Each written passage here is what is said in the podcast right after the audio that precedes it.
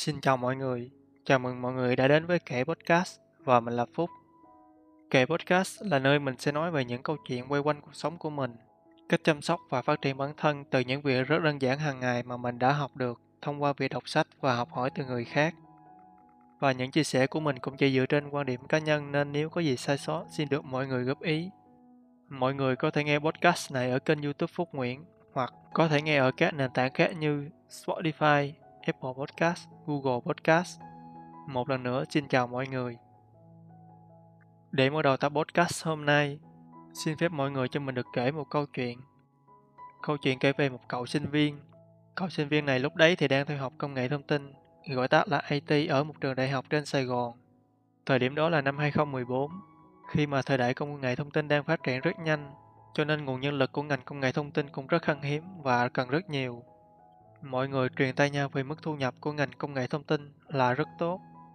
Ngoài ra, ngành công nghệ thông tin cũng là con đường đưa mọi người đến với những miền đất hứa và có thể tạo ra những sản phẩm thay đổi thế giới. Nghe được những điều như thế thì ai mà không thích. Vì vậy mà nhiều người đua nhau đổ xô vào học rất đông và cũng không thể thiếu nhân vật chính của chúng ta. Cậu sinh viên ấy quyết định vào học IT dù không có một khái niệm cụ thể nào về ngành này cả. Chỉ suy nghĩ rất đơn giản là do mình thích chơi game và thích sử dụng máy tính nên cứ thế mà đăng ký vào học. Đến khi bắt đầu học năm đầu tiên thì cậu mới vỡ lẽ ra rằng mọi thứ không giống như những tưởng tượng trong đầu cậu. Năm đầu tiên thì đa số các ngành học sẽ bắt đầu bằng những môn đại cương, những môn học mà cậu đã phát ngán khi còn học ở phổ thông. Cậu tưởng rằng sẽ được ngồi trước chiếc máy tính và gõ gõ những dòng lệnh, rồi tạo ra những phần mềm, ứng dụng đỉnh cao, nhưng cậu đã làm. Hàng ngày vẫn phải cầm cụi chép bài, học bài và làm bài tập thì mới mong qua khỏi cái môn đại cương được. Năm đầu khi học ở đại học diễn ra không tệ lắm. Cậu chỉ rớt duy nhất một môn đó là môn hóa đại cương. Cũng không hiểu sao học IT mà lại có môn hóa. Một môn học cậu rất ghét. Có thể nói là ghét nhất trong các môn học đối với cậu. Và rồi năm 2 cũng vẫn tình trạng đó. Đâm ra cậu bắt đầu hơi nản vì không biết mình có chọn đúng ngành không. Sao chọn học IT mà không thấy máy tính với máy dùng lệnh đâu mà chỉ toàn thấy học trên giấy. Rồi cậu bắt đầu suy nghĩ về khoảng thời gian sau này của mình. Không biết tương lai sẽ đi về đâu chứ hiện tại thì thấy hơi ưu tối quá. Một hôm, cậu lỡ làm rơi chiếc điện thoại của mình và bị vỡ mà kính cường lực. Bình thường thì cậu rất kỹ lưỡng nhưng không hiểu hôm đó sơ suất thế nào. Lại không nhét điện thoại vào túi mà cho bay tự do xuống đất. Cũng may là chỉ vỡ mặt kính cường lực. Rồi cậu có tìm đến một anh người quen được bạn giới thiệu tên là Nam. Anh Nam này thì lúc đó đi dán cường lực dạo. Cứ ai gọi là anh xách xe chạy tới dán. Cậu được anh Nam tư vấn là nên dán cường lực loại xịn cho đảm bảo. Giá của miếng cường lực này lúc đó tặng 300.000 đồng. Cậu mới nghĩ trong đầu rằng chắc phải lời lắm nên anh này mới xách xe chạy vòng vòng dán tận nơi như thế. Anh Nam hẹn cậu ra một quán cà phê có máy lạnh để dán cho dễ.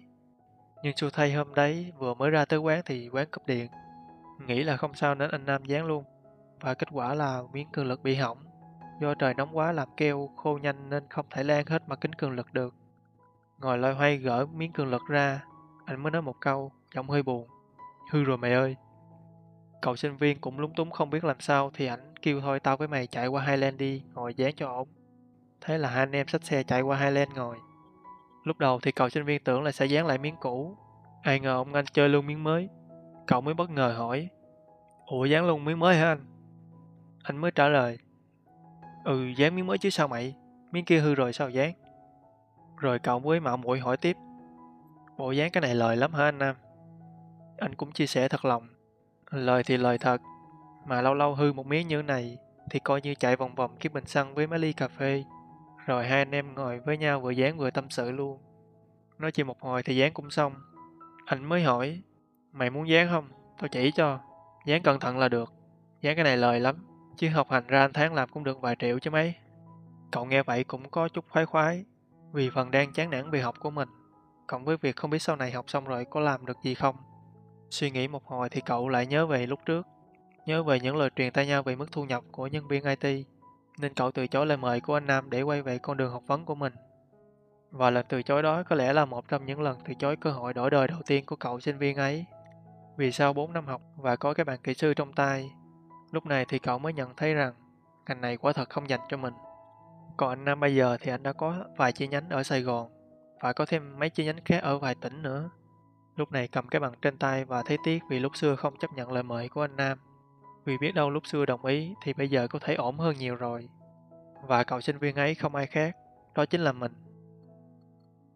Đến tận bây giờ thì lâu lâu có ngồi nói chuyện về mấy chủ đề này, mình cũng hay nhắc về chuyện gián kính cường lực. Tiếc thì cũng có chút tiếc, nhưng nếu sự việc không diễn ra như vậy, thì bây giờ chắc không có Phúc và kênh podcast này. Nếu nhìn lại và suy nghĩ một cách thấu đáo, thì không có việc nào diễn ra mà không tốt cả. Ngay cả việc mình học IT rồi làm việc trái ngành cũng có cái lợi riêng của nó.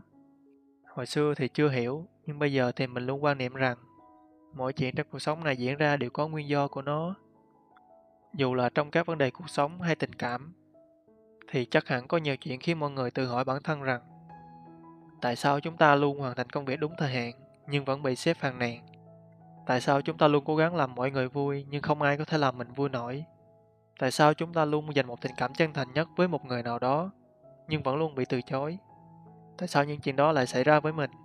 Tại sao mình đã cố gắng rất nhiều rồi nhưng vẫn không đạt được kết quả như mong muốn? Muôn vạn câu hỏi vì sao sẽ liên tục đưa ra để tìm câu trả lời.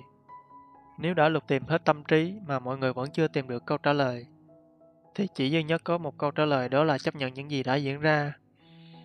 Chấp nhận để chúng ta có thể học cách đối mặt và đi tiếp.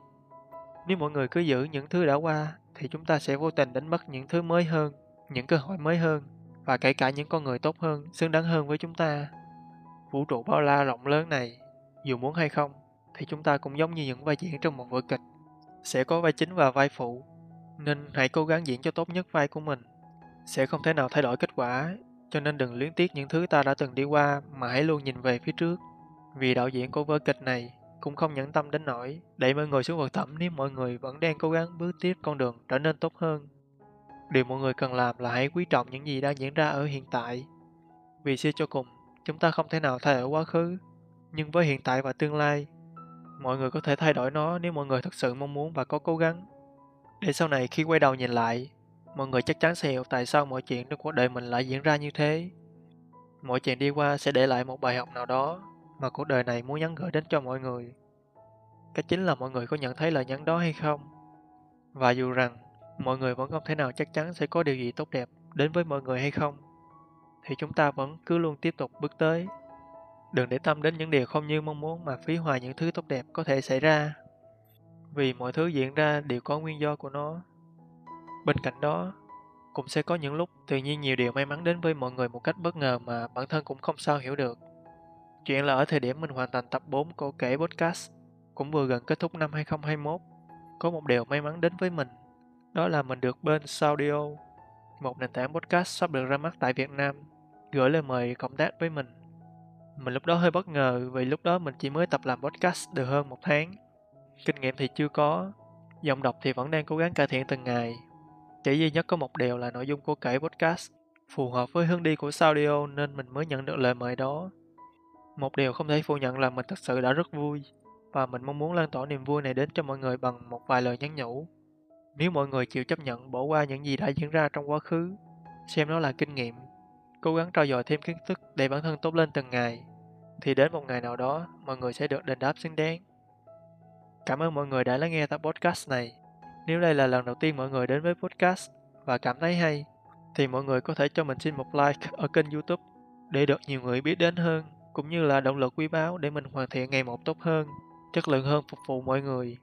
Xin cảm ơn và hẹn gặp lại mọi người ở những tập sau.